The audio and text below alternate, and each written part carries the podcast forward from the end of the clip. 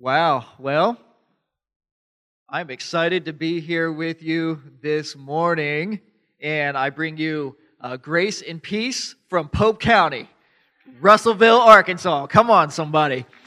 Um, Pastor Seth, I um, I feel like we are kindred spirits. I don't know if it's the lack of hair or if it was the preaching, but something just resonated when you were. I might not need to preach because that little mini message we just got that just ministered to my spirit, brother. You took me way up into the heavens on that. That was that was good.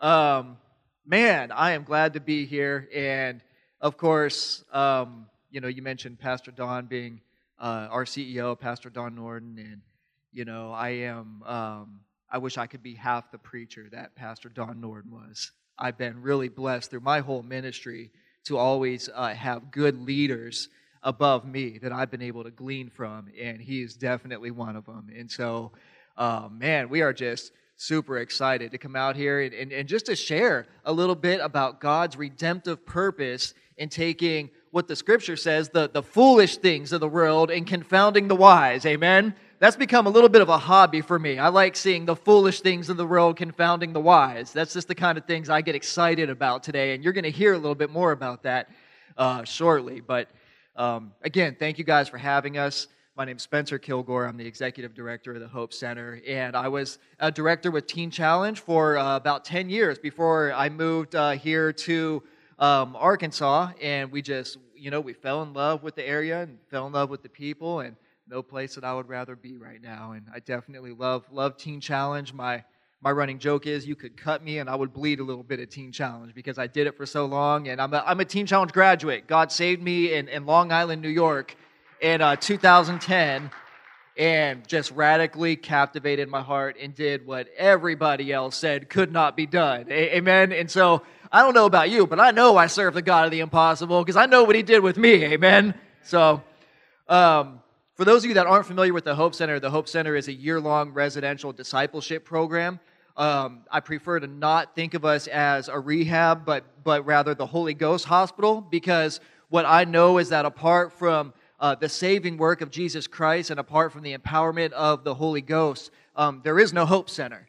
There is no men getting set free and, and lives being changed and, and the affections of, of, of men's heart being radically changed from the inside out apart from the movement of the Holy Ghost. Amen? And uh, so I, I like to think that I, am not a director of a nonprofit. I'm part of a movement of the Holy Spirit. A- amen? And I've just been happy to be along for the ride all these years because there's a lot of guys trying to hop on this bus that don't make it. Amen? So I consider myself one of the privileged and the grateful today because somehow in God's economy, He saw fit to let a little skinny bald guy like me, and you should have seen me when I was on drugs, I was super skinny, amen? But He saw fit to allow a guy like me hop on a bus and go out to New York and get my whole life back. And 11 years later, here I am to hang out with you guys and, and uh, hopefully be able to preach to you here in just a few minutes. So, um, again, the Hope Center, we can accommodate 24 men to go through our year long residential program. And uh, we did bring some of our team here. I got some other guys that are back in Pope County attending church. But uh, before I kind of move us into the a little bit of the service, I do want to point two people out. Number one, uh, Chris, if you could just stand up and just give a little, just a quick little, little presidential wave to everybody. Guys, Chris only has a couple weeks left. Uh huh. He's, he's got a couple weeks left here, and he's going to come up and testify uh, a little bit about that here in just a few minutes. I also uh, would just like to ask Pastor Dan Craig if you just stand for a moment and just give a little presidential wave here. Uh, Pastor Dan is our, our, our part time education coordinator, but how many of us know part time doesn't exist in the kingdom? Amen. A- amen. Um, part time. And um, he supervises a lot of our guys that have been remodeling the, the Hope Center, which the place just looks drastically different than it did six months ago when I moved here. And, uh, anyways, I just wanted to honor you and just thank you for coming out to the service here. So, um, anyways, we're going to share more about the Hope Center, guys, and about what God is doing in um, in, in Russellville and Pope County. I will say this before we move on into a video that we have here for you, um, because if I get fired up when I preach, I'm going to forget. So I'm going to tell you now. Um, after service, if you have a loved one that's struggling with addiction, please come and see us. Um, this service isn't all about the Hope Center. This is about Christ. This is about uh, healing, and this is about your friend or your family member that might need help. So please, after service, if that person is you, or if you know someone, I need you to come straight back to the table. Come and talk to our guys. Let us just bombard heaven for you. Let us pray for you. We'll write down some prayer requests. We'll give you some phone numbers. We'll talk to you. We'll do whatever that we can to be of service to you or, or your family member or your loved one. Amen?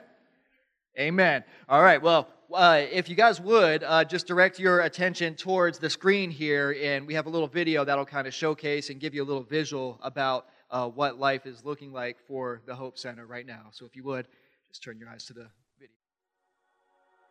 Coming here, I have a hope in my future uh, because of the calling God has on me. I know that I'm going to become a pastor. I, I know that these things are going to come to pass because of how good God is and, and the leaders that I have around me to transform my life. Um, I know hope comes from Jesus now, and I'm just thankful for this Hope Center. What does hope mean to me? Hope is a spiritual life preserver that I held on to. And I was able to reel myself into Hope Center, and I find hope within. Uh, hope is everybody that works here. Passion is I tell everybody when I'm at a storefront how passionate I am about this program. Jesus going my life because he put me in a place such as this and he's going to use it to have me excel in um, different areas which I, I couldn't, but now I feel like I can. Hey guys, my name's Spence. I'm the executive director here at the Hope Center. And I'm Danielle, I'm the program director. Well, we are so grateful to be able to chat with you guys, and we're just excited about the amazing work that we're doing here at the Hope Center in Russellville, and God is doing some amazing, amazing things. If you guys aren't familiar with the Hope Center, the Hope Center is a year long residential discipleship program. And the core of what we do is to help and to disciple the marginalized and the addicted and bring them into a personal relationship with Jesus Christ. Uh, some people will call us a treatment program, some will call us a rehab, but we know that uh, many people call us the Holy Ghost Hospital because we know that without the power of God, uh, that no one can truly change from the inside out. And we're really, really excited about the work that we're going to get done here in uh, Pope County, Arkansas, and in the surrounding areas. Here at the Hope Center, we do have a holistic approach. We know that uh, recovery involves the mind, body, and spirit. And Danielle does a, a, fantastic job of helping our clients with case management services, getting to their appointments, and getting their practical needs met while they go through our long term residential program. I needed help so bad. I was homeless, living on the streets of Oklahoma City. And uh, my mother and father found two guys that these crosses that they're uh, people are making donations to this ministry called Hope. And so, yeah, I knew that I wanted to change. I didn't like the person I was becoming. I was looking at myself in the mirror and I, I, I couldn't stand what I was seeing. And I knew I wanted to change. Here at the Hope Center, our clients have a super busy schedule. We know that part of recovery involves routine and it also involves staying busy. And so our guys get up super early in the morning. They have their devotional time to be able to meet one on one with God. We also have uh, physical fitness uh, three days a week for our clients, uh, group counseling, an education component uh, vocational training. It is important to us that the men that come into the Hope Center are also learning about good work ethic. We have a shop that they can go work in a few days out of the week. We're instilling in them the, the importance of showing up early, staying late, doing everything with the spirit of excellence.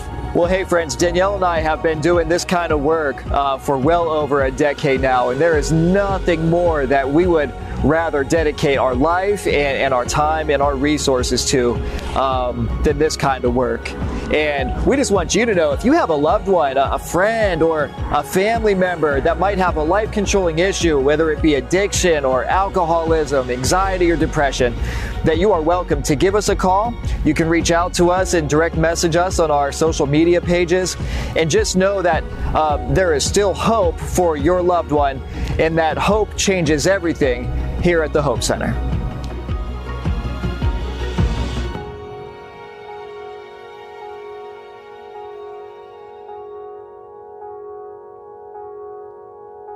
Amen. Well, um, Pastor Seth said I had to trim down my preaching time to 90 minutes. I usually do a full two hours. Um, hope that's not going to be a problem for anybody here. Um, we're Pentecostal. I'm just joking. I'll, uh, I'm gonna, I'm gonna get us through this thing. Amen. Amen. All right. Well, listen. Um, the, I have a quick message for you. It's called "Facing Failure and Overcoming the Odds." Facing failure and overcoming the odds. Um, is there anyone here that struggles with math? Any people that just don't have a math brain? I see Pastor Seth. I got at least one honest person, two honest people, three, four honest people in God's house. Praise the Lord.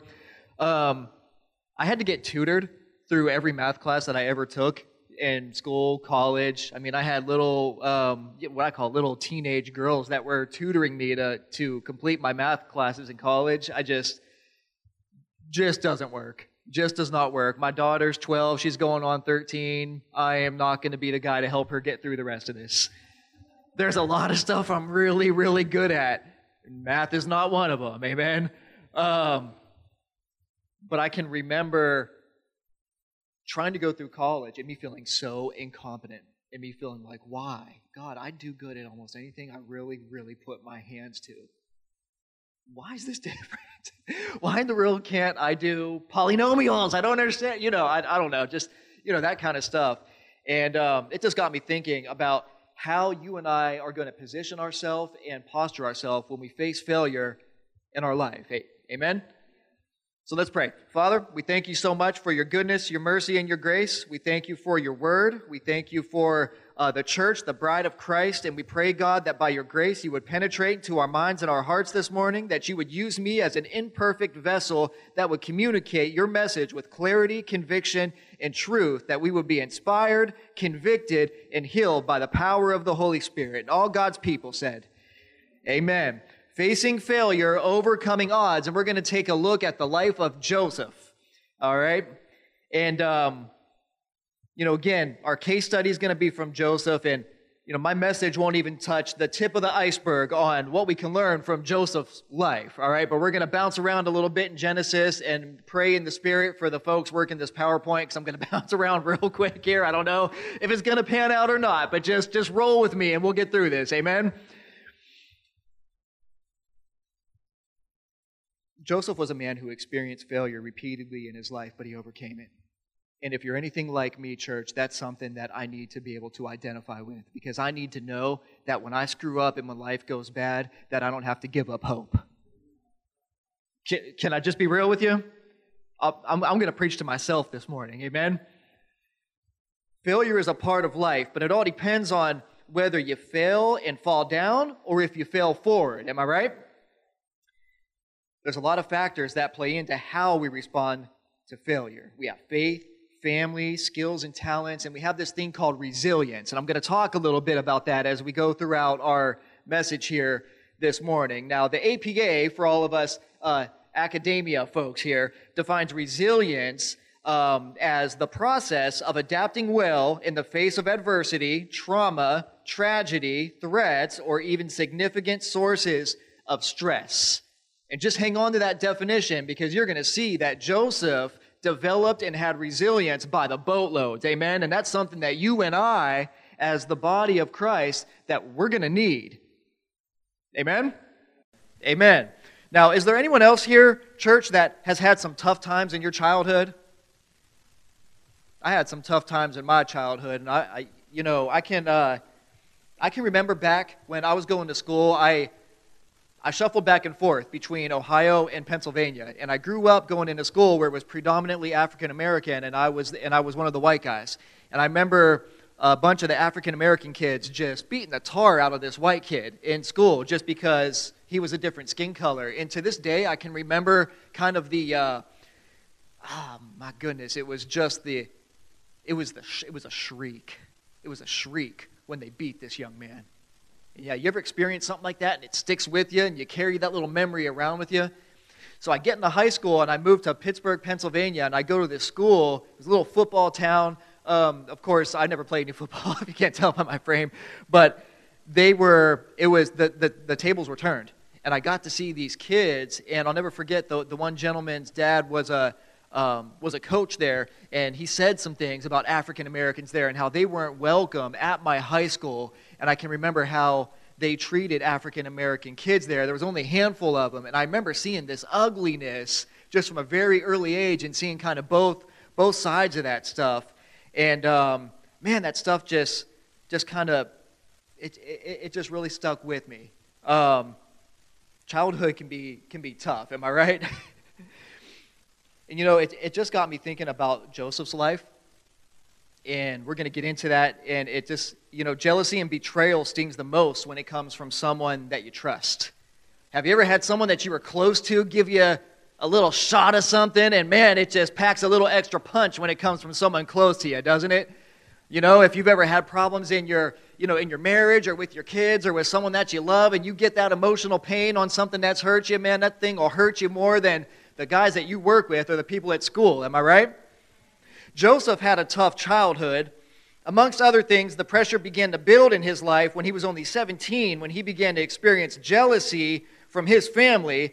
Now, church, how many of us agree that it's already a tough time to experience hardship when we're teenagers, right?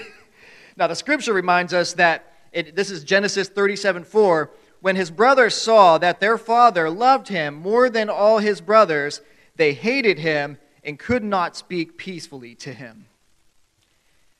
There's a special kind of hatred that can occur when you can't even talk to someone, right? You ever been that mad at someone?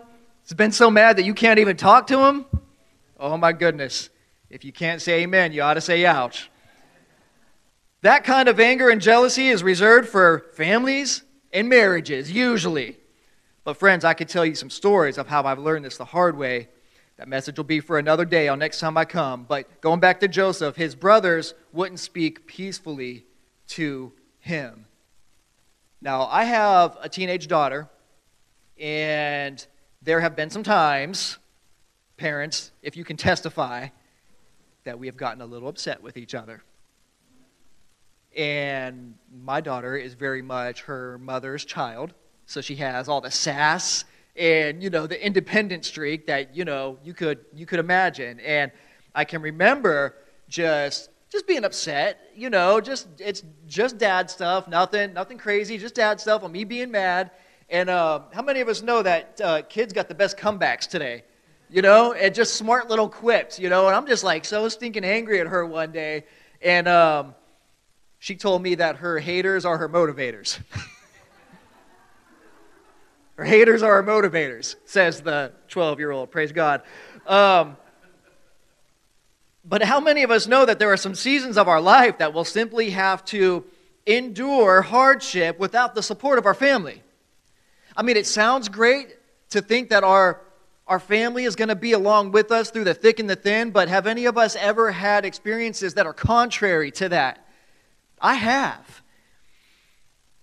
in the book of Acts, I'm not going to read the whole thing, but if you guys study this stuff out, if you haven't, go to the book of Acts, chapter 2, 42 through 47, and you'll see behind me on the screen there a little, a little snapshot of what it looks like uh, for the body of Christ, for me and you to be family, and what it looks like for us to do life together, and for us to be in community together. And so, my encouragement to you, church, is to allow God to place family in front of you.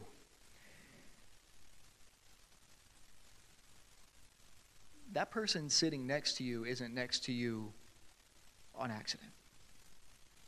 God has designed us to be here and to do life together. And what you don't have in your biological family, if you will allow it to happen, God will, God will augment and supplement that with people in the church and in the body of Christ so you don't have to live life alone.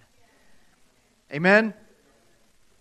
So later, going back to Joseph, he was sold into slavery by the Midianites to the Ishmaelites, and that's in Genesis 37 28. Things go from bad to worse. Joseph, now a slave of Potiphar, is falsely accused of rape by Potiphar's wife. Ooh wee. See, like Joseph, we will all have times when we need to decide how we are going to respond when things in our lives go from bad to worse.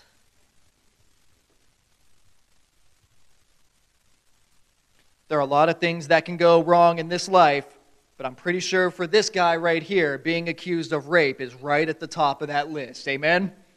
I mean, you talk about a list of things that are hard to rebound from. Try having that on your track record. But it makes me wonder how are we going to respond when nothing makes sense, when our world is falling apart, and we're broken inside? Are we going to practice what we preach even in the middle of our brokenness? Can, are we going to preach through the tears today?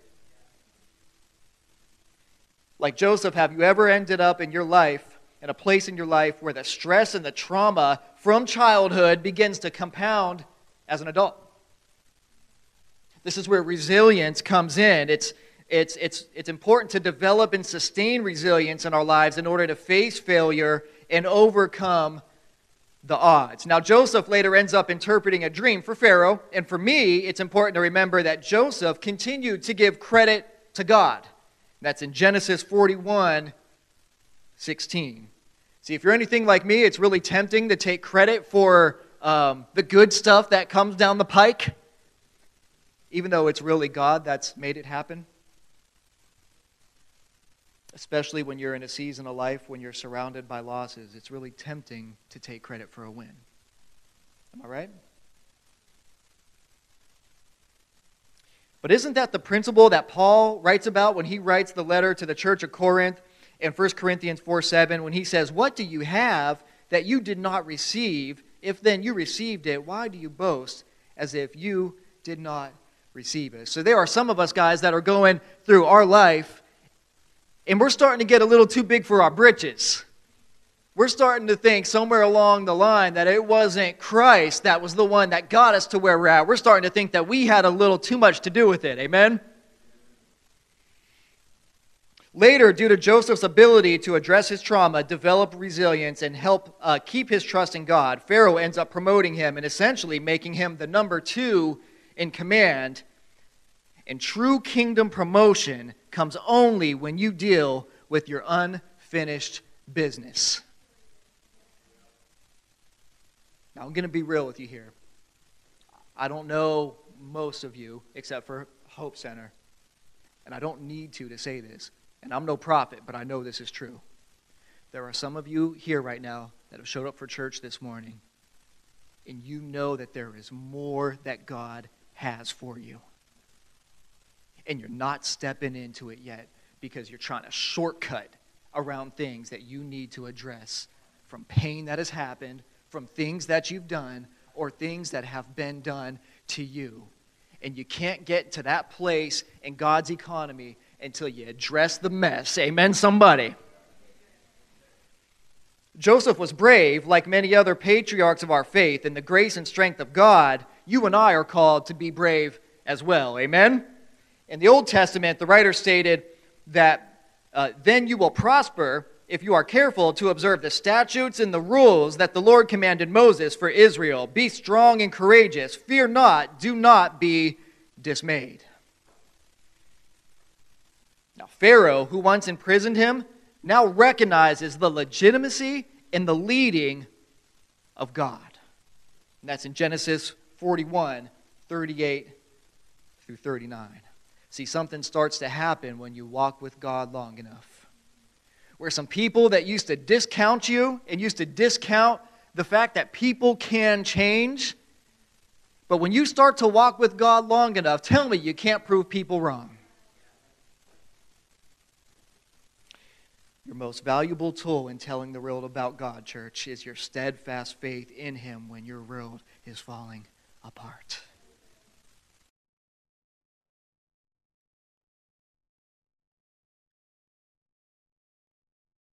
Think about it. Joseph always seemed to be dedicated to the Lord through slavery, imprisonment, and eventually leading the people through seven years of famine. And I wonder if he grew stronger as he was able to look back on his childhood and see what God had brought him through. This memory might have provided strength for the future when he faced the pressure of leading the people through the famine. I'm not done yet, Junior. Hang on. Now, almost every one of us has people that are counting on us for something. Am I, am I right? Most of us have several, and a few of us have many. Never forget what God has brought you out of as you prepare for the battle that you're currently in. And there are some of us here, church, that just need to be reminded this morning. I just feel like someone needs to know that your suffering isn't going to last forever. Someone just needs to hear that this morning. Your suffering isn't going to last forever. You know, Peter reminded the early persecuted Christians in Babylon. You know, most scholars say it's, you know, we're talking about Rome, that after you have suffered a little while, the God of all grace, who has called you to his eternal glory in Christ, will himself restore, confirm, strengthen, and establish you. You may be suffering right now. You may be going through your hardships and your trauma and your tough spot in life right now. But in Jesus' name, friend, you hang in there. It may be like that right now, but it's not going to end that way. Amen? Sometimes, like Joseph, it's important to find our meaning in the hardships and the suffering that we have, though. Viktor Frankl was a psychiatrist and Holocaust survivor, and he was a founder of a style of therapy that he called logotherapy. And it, it, was, it was founded on the idea that contentment is derived from one's meaning and purpose. His resiliency came with many rewards. One was that he was able to enjoy an emotional reunion with his family. That's in Genesis uh, 45 10. It's Joseph I'm talking about. There's a lot of research that suggests that meaning and purpose is a primary resilience factor. The Bible supports this in the narrative of Joseph's life. Now, one scripture that stands out to me is when Joseph finds himself talking to his family and addressing the uncomfortability and awkwardness of what they did to him. And he responded by saying in Genesis 45 5, Do not be distressed or angry with yourselves because you sold me here. For God sent me before you to preserve life. Joseph remembered that his God ordained purpose brought him through. We need to remember the purpose and the assignment that God has us on right now. In a, a polarized, a politically polarized culture, and a culture of chaos and confusion right now, if there was ever a time when God has called the church to be the church, this is it. He's counting on us. Amen. Joseph remembered that his God ordained purpose brought him through. Sometimes your healing comes in the facing and the forgiving of your past. Now, I'm going to get us through this quick here because I don't want Pastor Seth to come uh, tackle me here pretty soon, all right? But sometimes your healing comes in the facing and forgiving of your past. You want to move forward, reconcile your past. Don't make excuses. And don't keep secrets. And face it. And get the healing that you want. And watch God start to bless the work of your hands. Amen? For those of us who struggle with how or why God allows hardships, I first would tell you that you ain't the only one here, right? I think all of us have probably been down that road, um, unless you're way more spiritual than me. In the New Testament, there's a story in the Gospel of John uh, that, that really ministers to me about this kind of stuff. Uh, and it's a story about a blind man. When the disciples wondered why the man was born blind, Christ responded back and said, This is in John 9 3. Uh, Christ responded back and said, It was not that this man sinned or his parents, but that the works of God might be displayed in him. Now, brothers and sisters, there's going to come a time, if you haven't reached it already, where it's going to get really real, and we're going to have to see if we're going to practice what we preach. So if I come up on stage to you here this morning and I talk a good game about being a reflection of God's glory and that God has called me and that this is my assignment for life, then I need to know that that comes with the bitter and the sweet. That's when I'm in the valleys, but it's also when I'm up top. It, it's, it, it's a two way street, am I right? God has a significant purpose for you even while you're going through the pain that you might be going through right now in your life. Don't discount that. He still loves you when you're down. He still has purpose for you when you're down. He's still going to give you grace and strength to sustain you even while you're down right now. Amen? In other words, when we still exhibit faith in God in the middle of terrible events, traumatic experiences, and hardships. It provides a powerful testimony to the authenticity and legitimacy of God. Genesis 50 20. We're almost done. Joseph says, As for you, you meant evil against me, but God meant it for good to bring it about that many people should be kept alive as they are today. I couldn't unpack the whole life of Joseph in one message. But Joseph faced failure and overcame the odds against him in his life. And if he can do it, then, brother, sister, you can do it too. Amen? It's not about if we're going to fail or not. We're going to fail sometimes. But can we disagree that when we do, that we'll fail forward? That, that we'll embrace God's grace? We can almost normalize that a little bit, and we can say that we're in this together. And that God, in His redemptive purpose in our life, He will take those failures and He will use that for an eternal significance, not only to give us our healing but to help those around us. Amen? Let's pray. Father, thank you so much for uh, the time to hear your word, Lord. I pray that it would have penetrated hearts this morning, God, would have given us things to think about and inspire us this morning, Father. And Lord, help us to embrace the good and the bad that comes with our life, Father, and that we would give you the glory through it all. And by your grace, uh, give us the strength to trust you in that. In the name of Jesus, amen.